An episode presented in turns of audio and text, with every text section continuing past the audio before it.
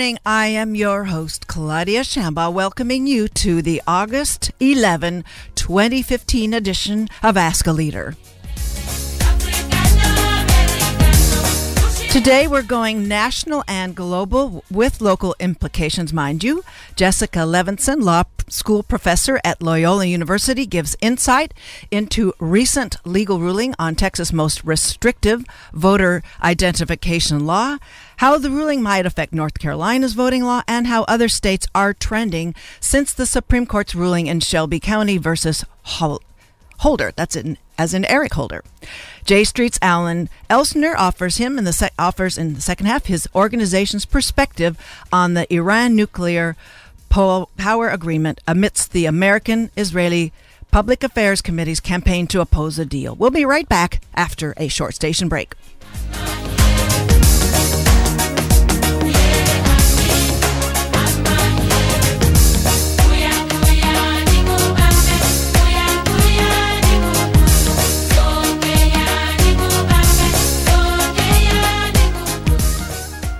Welcome back to the show. My first guest is Jessica Levinson, law school professor at Loyola University and vice president of the Los Angeles Ethics Commission. You see where we're going here, folks. She earned her Bachelor's of Arts and her law degree at Loyola Marymount University.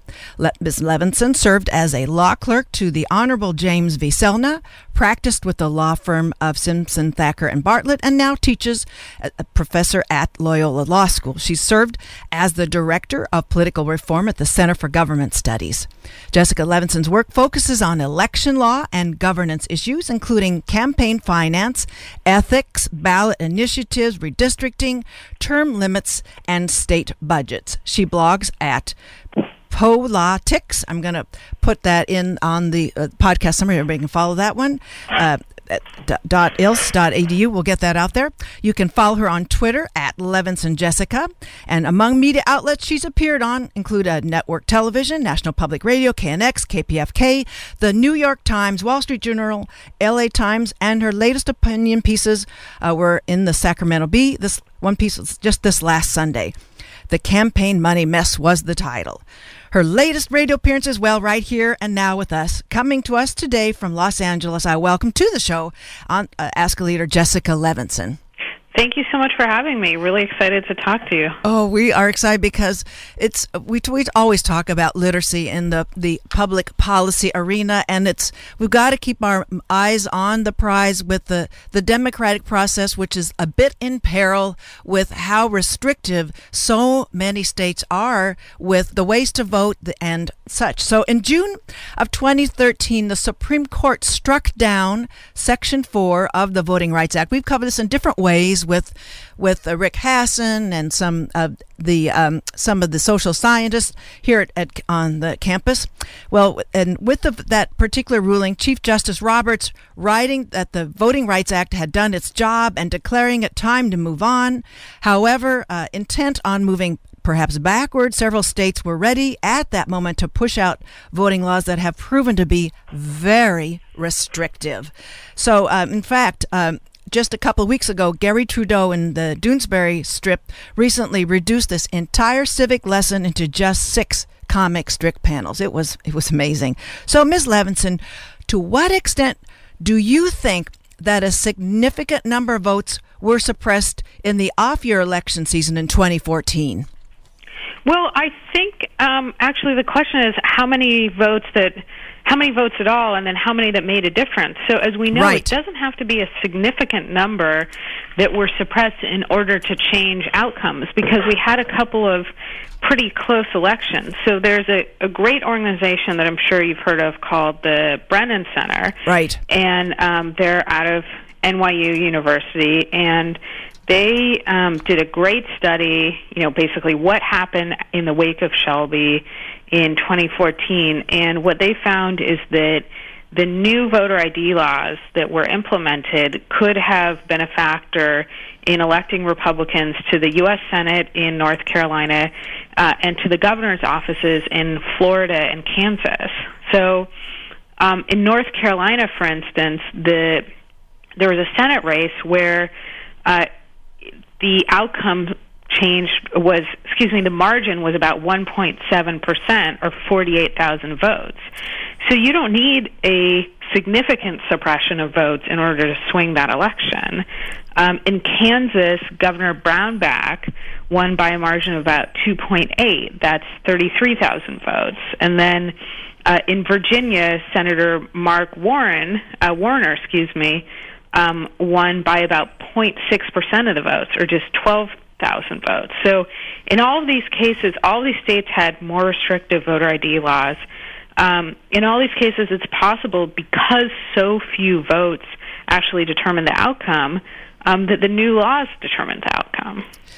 And it's the, strategic in terms of where the uh, American Legislative Executive Council and other er, uh, entities that have a very particular agenda, politically speaking, uh, where they've targeted and pushed out those restrictive voter laws. So it's sort of the, the battleground states figured heavily. I mean, Florida was one is one of the battleground states uh, that already, as you said, there's the outcome in 2014. So we'll we'll get into the generalities of where those outcomes could be. But I wanted to turn our attention to the most recent uh, development development. That's first uh, the Texas voter ID law that was overturned first by Judge Ramos. However, uh, then a panel of three judges, the Fifth Circuit Court of Appeals in New Orleans, that was three of them, the, the portion of the bench, not the whole, uh, not the, the panel of the, port, of the bench. They left a good deal of doubt about how much of the Texas law will actually be nullified after a round of, uh, of analysis um, that they wanted the first judge to consider. So, what uh, could these talk about the the uh, intricacies of this ruling in Texas and what the what Texas must go back and reconsider in the very particular discussion of intent and uh, impact of the restrictive identification. Sure. So uh, maybe it makes a little bit of sense to actually start. Yes. I know you introduced it, but with Shelby, because the yes. reason that the Texas case is significant is it because it relies on Section 2 of the Voting Rights Act, not Section 5. So, you know, as you and your listeners know, what happened in 2013 is that a 5 to 4 majority of the court, with Justice Roberts leading the charge, um, threw out Section 4 of right. the Voting Rights Act, which was the section that determined the formula. And I, I promise I'll stop using section numbers soon. But it's the no, it's uh, important. We need to know which sections because some are in and some are out, uh, effectively speaking. Right. So, you know, maybe even to stay, take a step back further, the Voting Rights Act, landmark piece of civil rights legis- legislation in 1965, very effective, absolutely allows more minorities to vote, more minorities to be elected in office. And the centerpiece of the Voting Rights Act is that it has, um, among many other provisions, two provisions. One is Section 2 that prohibits uh, intentional discrimination and uh, prohibits laws that have the intent and effect of discriminating against voters, certain voters. And then there's Section 5, which is the section that was at issue in Shelby County and Section 5 essentially said there are a couple of jurisdictions, localities, and states, and we think you have such a bad history of discrimination when it comes to voting that you have to check in with the federal government before you can make any changes. And um, section the way we determined which jurisdictions had to quote unquote pre-clear or check in with the federal government is that we had a formula under Section 4. Now, um, the Section 4 formula is what was invalidated by the Supreme Court in Shelby. It wasn't actually Section 5, as many people think, but Section 5 is essentially useless without, it doesn't cover anything without a formula to determine which jurisdictions are subject to it. So, as a result of Shelby County, a lot of jurisdictions like Texas and North Carolina that previously had to you know pre-clear or check-in changes with the feds with uh, with the federal government no longer have to do so.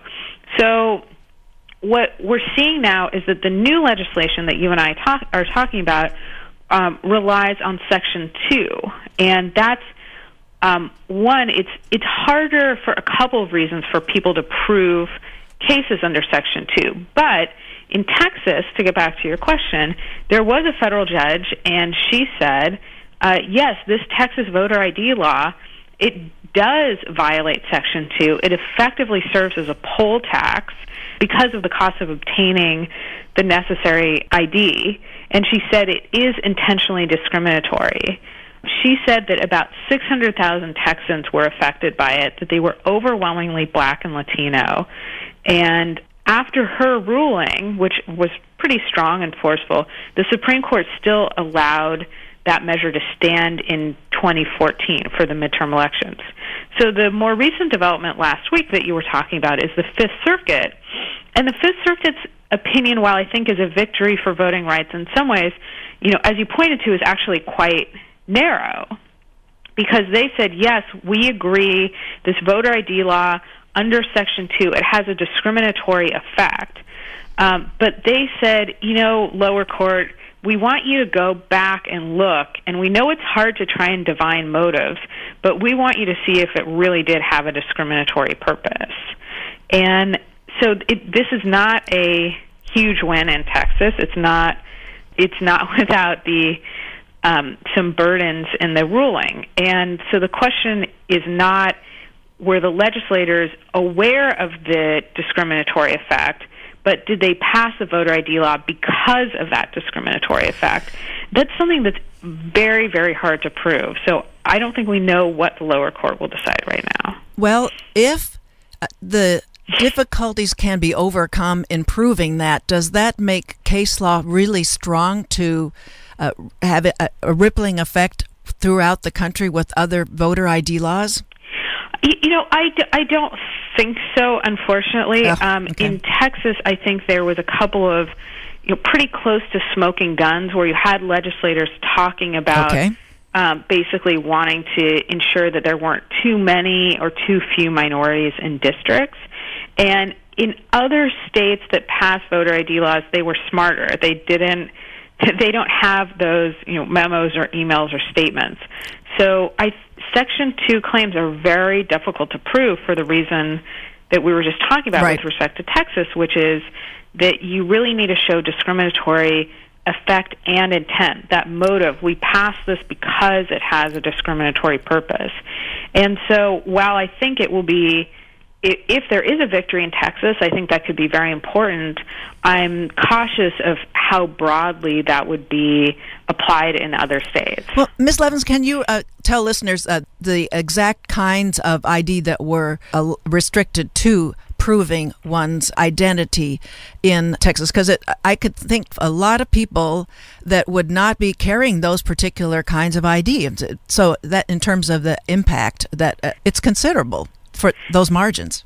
So the the one that strikes out that sticks out in my mind is that student IDs uh, don't count, but gun owner IDs Right. uh, do. Right. And It's like a demographic that they're they're defining by permissible identification. Right, and I think what's important to remember is what are voter ID laws? You know, we keep saying voter ID. Well, what's the purpose? I mean, the only thing that a voter ID law would prevent is in person voter fraud. You know, I say I'm Jessica Levinson, but I'm really not, and they need to check my ID uh, to make sure that that's the case. But in person voter fraud just really doesn't happen. It's incredibly rare. This is really a solution in search of a problem.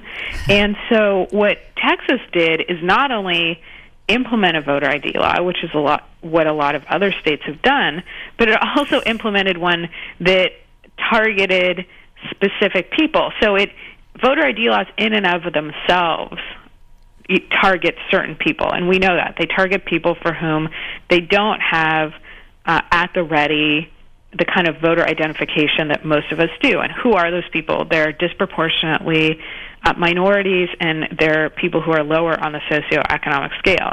Who are those people? They typically vote Democratic. Now, the, what Texas did is they dove into that group and they went even further, singling out just certain types of voter ID. So, you know, I think it's important when we're having a conversation about voter identification to to realize that it's it's it's really not solving a problem. I think it's um, what it's really about, frankly, is a partisan power grab. For those of you who've just joined us, my guest is Jessica Levinson, law school professor at Loyola University, here on Ask a Leader at KUCI 88.9 FM in Irvine, streaming on the web around the world at kuci.org. We're talking about the Texas voter identification law that's now under, uh, it's remanded back to the, just which jurisdiction? Uh, so the Fifth Circuit sent this back to the Texas District Texas Court. District Court as the appeals court said, the Texas law will still be enforced until there is Texas will still have their voter ID law until there's a determination by the lower court on the issue of whether the voter ID law had a discriminatory purpose, which, as you and I have discussed, very difficult to go into the minds of legislatures and prove motive.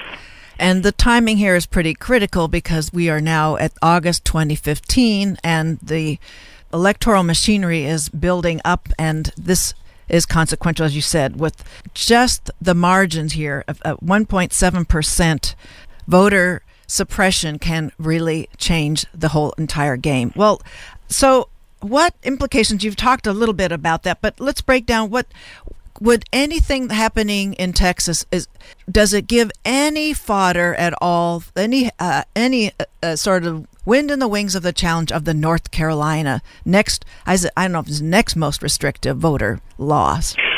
Um, yeah, I think that in some ways the the North Carolina law is actually the more restrictive law, right? But it's the harder to prove because you don't necessarily have the good quote unquote good evidence.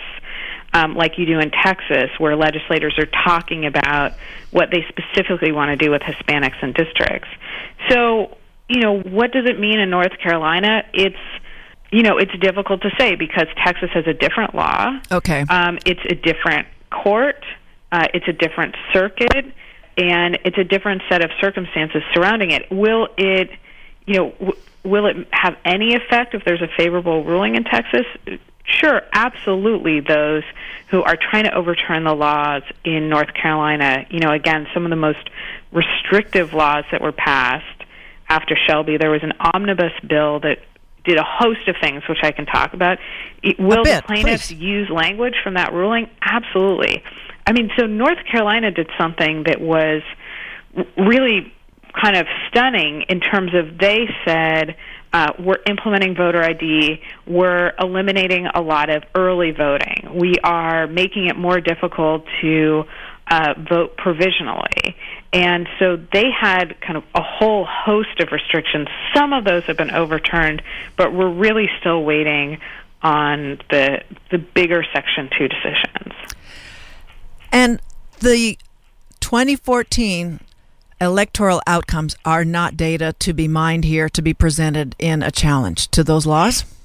Um, I absolutely think that people will present data from the last elections and they will say, you know, look what happened in this case. There are, we, you know, we estimate that there are 300,000 people, let's say, who have difficulty obtaining these doc- these documents, and that's because you have to pay, you know, ten dollars to get your driver's license or whatever it is. But I think that past experiences um, will absolutely be useful. The issue is that all of the data has to go into either one of two buckets. It has to go into discriminatory effect. Okay. And I think I think the data of the past elections does go into discriminatory effect, but it still doesn't fill the bucket of discriminatory intent. Okay. And are they equal sized equally sized buckets? Uh, well, you need both. They're both. And what? Okay, so it's not a matter of preponderance of one uh, being demonstrated, but it's that no. both buckets have to come into the washroom. Uh, exactly, and you know, as we're seeing from Texas now, just because you have a discriminatory effect, and just because you may be aware of that effect, that still isn't enough. It's a it's a pretty high and difficult burden to show discriminatory intent, and that's why Shelby is so devastating for those jurisdictions that were under Section Five because it doesn't just change the fact that you have to find someone with the time and resources to sue to say, don't implement this law, but you have to show something more difficult. Under Section 5, the standard is, are minorities worse off? That's an easier standard to prove than did legislators say, you know what? I want to pass this law because I want to burden the rights of Hispanics to vote. Okay. So there's there's no sort of forensic work yet to be done to, to find the smoking gun in the North Carolina legislative process. Uh, well, they just you know they they just went through a trial, and I think a, the evidence was presented. Um, was there? They didn't have the same you know look. It, I mean, I'll say the same thing that I do about campaign finance laws. So yes. when I give you a contribution, it's very rare that I say, I'm giving you this money and I hope that you'll vote in favor of my bill. I give you the money, and then two months later, I come forward and I say, I really hope that you uh, will take into consideration this new bill that I've proposed, or uh, excuse me, this new ordinance that I, you know, will benefit my business. So it, there's really no reason for anyone to say on the record, I did this because I want to burden minority votes. There's plenty of code that, that has no no bearing on present on being proof toward that outcome. Then, um, and that's what we're going to have to de- depend on judges to determine how much they're going to give credence to code. Okay, well. Uh, I've talked. There's 29 other states that have voter ID. So we've talked, I think, about the probably the most uh, extreme, uh, restrictive uh, kinds of uh, conditions. Are there um, any other states that you want to bring out, Ms. Levinson, that uh, of concern? I mean, you can say tick off. These are all uh, border. Uh, I'm sorry, the uh, battleground states in terms of presidential electoral politics. But uh, do you, want, do you want to call any of the other ones 29? I mean, that's, that's a lot of states that have set these up. Um, it, it is a lot of states, and so I think that you know we need to look at uh, Wisconsin, for instance, yes. has a law that's been in question, a voter ID law. So I think that um, there are uh, 22 states that pass new restrictions. Um, eight of them pass through Republican-controlled bodies, and um, what we should look at all of those states because you know any loss makes a difference. But I also want to point out yes. that some states have expanded votes, so this isn't merely one-sided. I mean, I know that you know I I feel like I'm leaving you and your listeners with a pretty depressing on a pretty depressing tone, but um, there have been studies that show. Um, and I think that there's a great chart um, at the National Conference of State Legislatures website that some states have actually worked to try and make it easier to vote. For instance, we're both in California. In California, we're working on things like same day voter registration. Um, we're working on things like automatic voter registration right. so that when you basically the burden is on you to opt out of registering to vote. Um, so these some of these restrictions are going both ways what we're seeing is, or excuse me, some of the laws are going both ways. Some states are expanding, some states are contracting, um, and you know what what we're seeing in the states that are contracting again is that I think this is overwhelmingly about trying to maintain partisan advantage, and the problem with that is that maintaining partisan advantage is not the same as um, I want to make sure that minorities can't vote, which is, you know, again why these challenges are so difficult. But you know, I think that we'll be looking, you know, Florida, Wisconsin, Ohio, all of the swing states. Um, people will be mining the data for a long time to try and figure out uh, not just voter ID laws, but did new redistricting uh, laws change right. the outcomes? And um, you know, we we talk a lot about the president, but these redistricting laws, which are laws that draw uh, legislative district boundaries, are incredibly important, you know, for a variety of reasons, right. but they pick the people who represent us on a daily basis the state senators and assembly people, the um, congressional uh, members, and um, redistricting is one of the greatest ways to try and maintain uh, the, your power as a a political a party leader, and um, it's not well understood, but is it is also absolutely affected by these Voting Rights Act cases.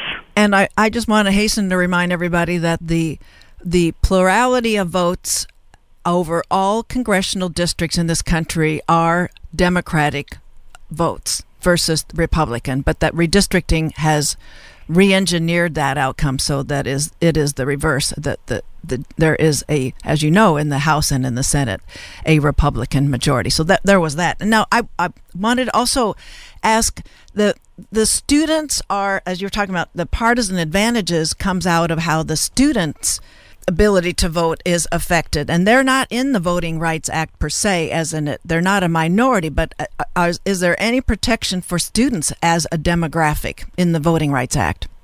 No i mean we uh, you know as you know we call out minorities based on race and um, but not based on your status as a student. Right and, so, i mean we use other factors but we don't. And so um, you know in in all these cases, what does it mean for people who want to vote? Well, it means that there's uh, there can be a little bit more burden on your ability to exercise your right to franchise. But the problem is that the people who pass these laws win if we say, you know what, there's one more step I have to take. I don't want to take it. The solution that happens outside of the courtrooms, and this is easier said than done, is for people to say, I'm going to put aside that time and I'm going to get the voter ID that I need, or, you know, I'm going to vote against this person who enacted this um, new redistricting plan. And so, you know, with respect to redistricting, with respect to voting rights in general, with respect to campaign finance, um, none of it is effective if the voters decide to overcome these yeah. these restrictions. Complacency creates the vacuum for that other power. so. I and the, and another level, I guess, is to know your know your precinct and make sure everybody uh, you make sure everybody turns out. Make sure, like you said, first they have their ID together or they they have a means to get there. I mean, it's that classic sort of uh, uh, boots on the ground kind of voting turnout kind of campaign. So this this is uh, all this is one more piece is getting that voter ID in place in every household. Um, I, I think that's exactly right. You know, again, it's at, at, with respect to all of these decisions that I think roll back protections. The quickest way for us to say that they're not it's not effective, you know, money isn't going to control politics, or your new restriction on voting isn't going to control the outcome, um, is unfortunately to put more burden on the voters and to say, when possible, um, y- you need to step up and and um, create the extra effort. That's a little, you know, that's easier said than done with respect to redistricting, which is a kind of a separate animal, and people don't get to weigh in in the same way. Indeed. Well, I really want to thank you, Lori Levinson, for coming on the show. It's Jessica Levinson. No problem. Je- I'm sorry. I'm. Lo- I'm. Think- it's a compliment. I know. I, I, I know it. it. compliment. I know she's always on there, and so I, I when I first uh, found you uh, there, and I, I, I was going to. Tr- I tried so hard not to do this, but anyway, it they, they are both uh, esteemed legal minds in the Southern California, in the LA area, particularly. So, but Jessica Levinson, law school professor at Loyola University. Uh, thank you for coming on Ask a Leader today. Thank you so much for having me. All right. We'll be right back after a short station break to uh, bring on Alan Elsner of J Street. What a coup to have him on. Stay tuned.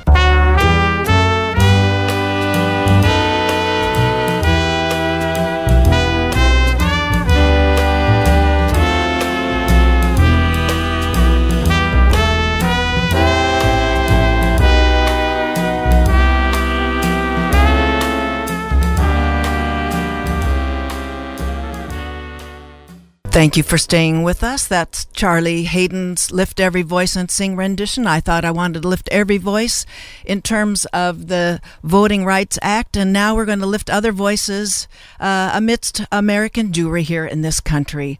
My guest in this next portion of Ask a Leader is J Street's Alan Elsner who's going to offer his organization's perspective on the Iran nuclear power agreement amidst the American Israeli Public Affairs Committee's campaign to oppose this arrangement.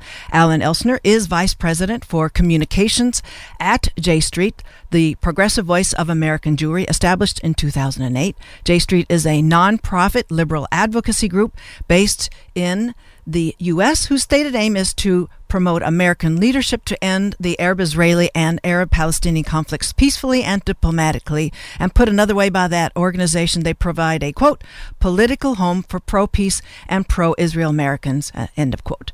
Alan Elsner, a dual U.S. Israeli citizen, is a 30 plus year veteran of the news business with the Reuters covering stories ranging from September 11, 2001 attacks on the World Trade Center and conflicts in the Middle East to the presidential elections and the end of the Cold War, and most recently, the executive director of the Israel Project. He comes to us again to from Washington D.C. Welcome back to Ask a Leader, Alan Elsner. Hi there. Thanks for having me. Thanks for the invitation and the opportunity. Well, I really am glad you're on. You're the man because it's uh, right up till uh, this morning. I, I heard on NPR an interview that Steve Inskeep had with President Obama before the president went off to his vacation. It was just about the Iran nuclear program, and that all everything is, is in play here with this whole discussion. So, Though I want to back up a little bit. Since you last were on this show in March 2013, I'd say that J Street has had has been cutting an increasingly larger profile. Now you're squaring off very publicly against AIPAC over the nuclear Iran program agreement. So, yeah, talk about that. What that strategy, uh, that program's been about, that campaign. Well, we strongly believe that this is a good agreement, both for the United States and for Israel. So we've been supporting the president, and um, we're trying very hard to uh, mount a campaign, especially in the states where there are swing mem- members of Congress, to persuade them that uh, Americans support this deal, that a majority of American Jews support this deal, that this is a good deal for the United States and it's a good deal for Israel. Um, I think it's kind of unfortunate that uh, AIPAC has taken the other tack, but uh, um, you know we respect their right to have their opinion and to work in the U.S. political system as well. And so, you know, I think this is a, a an argument that will be won on its merits, and uh, we're expecting this to come down to a, a, a, fight in the Congress about whether the president's veto will be overridden, because we know that the Republicans are all against this agreement. Um, and uh, as the president himself has said, they're not really against the agreement on principle. Uh, on principle, they're just against everything that President Obama does. Right. So we expect that there will be uh, the resolutions will be passed in both houses to disapprove the the opinion on the on the basis of uh, all of the Republicans, almost all of the Republicans, and some Democrats, and the president will then veto uh, those uh, resolutions, and then they will come back for a veto override, and that's when the real fight will be. And as you know, to override a veto, you need two thirds of both houses of Congress we believe that um, it's going to be a tough fight. It's going to be a close fight, but we think we're going to prevail. So I want to then talk to the generalities. I've looked far and wide about what is the formal name given to the agreement. Everybody has a different title. I, I maintain this is not a deal, it's not commerce, it's an agreement. And I just want to remind listeners it's reached between Iran, China, France, Russia, the United Kingdom, the U.S., and it's expressed as plus one, and that's Germany. So, what does this diplomatic process mean for you? Because that's what J Street is about is the sort of strengthening diplomatic, toning diplomatic muscles. Well, when he came into power, the president tried and succeeded in assembling an international, a broad international coalition to put pressure on Iran to negotiate uh, about the future of its um, nuclear program. And they managed to pass several uh, resolutions in the UN Security Council that placed um, broad international sanctions on Iran and had an effect on the Iranian economy. Iran was unable to export its oil, which is its main source of foreign currency, and its companies um, and entities were unable to have access to the international banking system. As a result of that pressure, the Iranians came to the negotiating table, and after a two year negotiation, this agreement was struck. The agreement uh, blocks all of Iran's paths to acquiring a nuclear weapon um, for the next 15 years, and, and, and probably beyond that, because a lot of the monitoring and inspection regime continues indefinitely. In exchange for that, the Iranians, if they fulfill their part of the agreement, will get um, relaxation of those international sanctions. So um, the aim of the sanctions and the aim of the agreement is basically to stop Iran getting a nuclear weapon. It's not to make Iran uh, a nice country.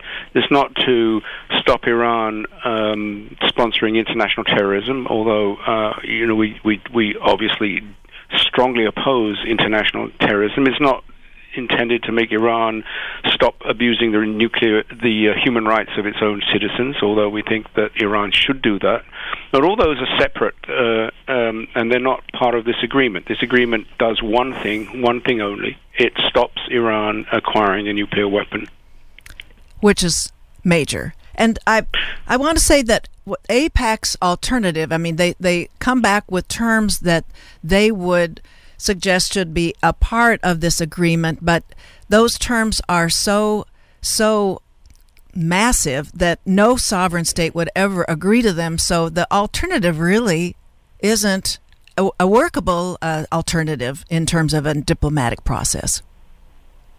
Right. I mean, the AIPAC and uh, Netanyahu claim that they what they want is uh, a better agreement. Go back to the negotiating table and get a better agreement. And that's just a fantasy. It's a delusion. The UN Security Council has now signed off on this agreement. Uh, five of the six countries the, that are the um, U.S. partners have signed off on this agreement. If the Congress decides to disapprove the, the agreement and overrides a presidential veto, the United States will be alone in not fulfilling the terms of this agreement, and the Iranians will then be able to say, "Look, we did our part. Um, everyone else did their part, but the U.S. Congress didn't go along. We're no longer bound by the terms of the agreement." What will then happen, I think, is that the international sanctions will crumble. The inspectors who are presently um, overseeing the Iranian uh, nuclear sites will be forced to leave, and the Iranians will be free to continue building their nuclear weapons without any kind of international constraints whatsoever. And then the only way to, uh, it's not to stop them getting a nuclear weapon, but possibly to delay them for a couple of years, would be uh, military action by Israel, by the United States, or by a combination. Now, if you're talking military action, you're talking about setting back the Iranian program by, I don't know, two, maybe three years, depending on how effective the military action is. But you're also talking about a chain of, of unpredictable events in the Middle East. It's very easy to launch military strikes um, and, uh, and, and to invade a country, as we found out in 2000, um, in 2003 when we invaded uh, Iraq. Right. It's very difficult to see what the what the ultimate consequences of that kind of action will be. They're still unfolding, but uh, in the case of Iraq. So you're talking about setting back the Iranian program for a couple of years, and here you have an agreement which which which freezes it and sets it way back for 15 years, so which is preferable. I can't honestly understand the logic of the opposition to this agreement. I, I, I struggle very hard but uh, to understand where the opponents are coming from, but I, I, I just can't kind of get it. And I want to go back a bit in history with where there was an opportunity like the one that we're presented with now. In 2003, George Bush sent an emissary to Iran, but to Tehran, but there was a sort of a bungled appearance. It was a, a, a, a, late appearance, and it was considered a snub. And a willing negotiator that Iran was at the time that snub and stalled, stopped in, in its tracks any process at that time. And so we we've it take, took a long time to bring those negotiations back up to where they were, the level they were in engaging Iran in this diplomatic process. So it's I, I keep going back to that value of this diplomatic product. The both the, the process is a product, then the agreement is as another product, and uh, it's. I don't know if you have something to say about what's happened uh, in 2003, and here we are, 12 years later, with this product. Well, you know, I, I let me just say this about the past, although I don't think there's a tremendous benefit in harping about the past and missed opportunities, but in in by invading Iraq, um, Bush, George W. Bush, destroyed the traditional balance in, in the Persian Gulf, where Iraq and Iran constrained each other. They fought a very bloody and uh, very um, brutal war in the 1980s that went on for about eight years. Iran and Iraq were basically balancing each other. By going into Iraq and by toppling Saddam Hussein, we basically took Iraq out of the equation, and the Iranians have been able to take advantage of that by expanding their influence vastly throughout the whole region, so that you now have the Iranians playing a very big role in Iraq they they're playing a major role in Syria in the in the civil war there. They're playing a role in in in um, Yemen, and and of course they finance Hezbollah in in Lebanon. So Iran's regional reach has been vastly increased by the historic blunder that George W. Bush made in invading uh, Iraq. Now, having said all of that, the um, Obama administration came in with a different uh, perspective of building this international coalition to impose these tough sanctions against the Iranians, and by inviting them to in- enter into a diplomatic process. He never took military action off the table. And he was very careful to say, and is still careful to say, that if the Iranians move ahead and violate uh, this agreement and try to break out and, and develop a nuclear weapon, well, first of all, under the agreement, we have a lot more warning than yes. we have now. Right now, as it is today, the breakout time, the time needed for them to assemble enough material to build a bomb, is estimated at somewhere between six weeks and three months. Under the agreement, that time increases to one year. So all of the options that the United States has today, it will retain after this agreement should the Iranians try to cheat. Uh, it doesn't take anything off the table, but it gives us much more time, much more early warning. They can't just dash to build a bomb without us discovering about it. And this agreement is unprecedented in, in that it takes all of the uranium from the time that it's mined to the time that it's milled to the time that it goes to um, uh, into the enrichment process, and it follows all of that raw material through the entire process. Um, the other way that, you can develop a nuclear weapon is, is through uh, plutonium, and the Iranians do have a plutonium plant called Arak. And under the agreement, they have to basically dismantle uh, that plant, so it becomes incapable of producing the raw material for a nuclear weapon. So, um, right now, immediately, everyone becomes safer. Israel becomes safer. Uh, the the possibility of the Iranians making a dash for a weapon uh, I think it becomes almost infinitesimal. It's not going to happen. They won't be able to do it without being detected. And if they do try to do it, we don't have to react within weeks. We have months to build an, a coalition to engage in more diplomacy. And ultimately, if the worst comes to the worst, that option of military um, action is still on the table. But the United States and the international community in Israel get vastly more flexibility under this agreement than without it. For those of you who've just joined us, my guest is Alan Elsner of J Street, talking about the Iran nuclear power program agreement that was recently voted, uh, negotiated, and voted uh, will be voted on in our congressional process coming up. We're talking about the matter of the monitoring that is unprecedented, as Mr. Elsner is just talking about. The the uh, I wanted to say that if the stability that this whole monitoring arrangement set up here, uh, if that stability uh, is lost on the the agenda of really it's more more about maintaining the stability of a kind of a reactionary Jewry, both in and some of the, in the leadership in Israel as well as in certain political circles in the United States. Well, when I listen to Prime Minister Netanyahu um, and other Israeli leaders, I get the impression that what they really want is to keep Iran in a bottle and to keep the sanctions on Iran indefinitely. Um, and they are, I can understand that they see Iran as a threat. Iran is a threat uh, to Israel. I- Iran um, does have leaders who vow to uh, wipe Israel off the map. Iran does have leaders who deny the Holocaust and Okay, make right. anti-Semitic statements. Um, and Iran is projecting its power in the region in a way that's worrying uh, to Israel. So the Israeli um, interest, I think, as defined by Netanyahu, is not to have an agreement or no agreement, but just kind of continue the status quo indefinitely, whereby the Iranians uh, are shackled by these international sanctions and can't really develop their economy and, and increase their power. Uh, the problem with that is that the point of the sanctions was to lead to a successful negotiation. That, the sanctions were not an end in themselves. They were Right. never defined Good as point. an end in themselves. Right. They were defined as a way to put pressure on Iran to come to the table, and they were successful in that. So I think that you know, in terms of American uh, Jewish organizations, establishment organizations like AIPAC and the American Jewish um, committee and, and, and all the rest of them.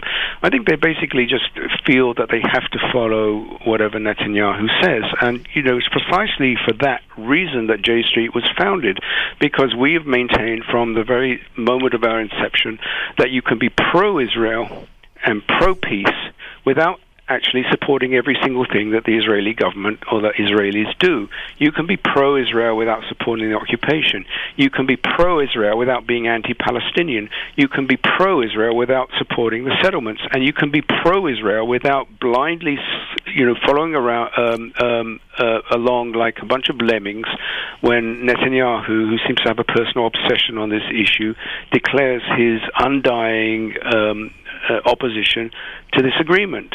Uh, but for the established Jewish uh, organizations, they feel that they can't do that. They feel that when um, Netanyahu says jump, they have to say how high.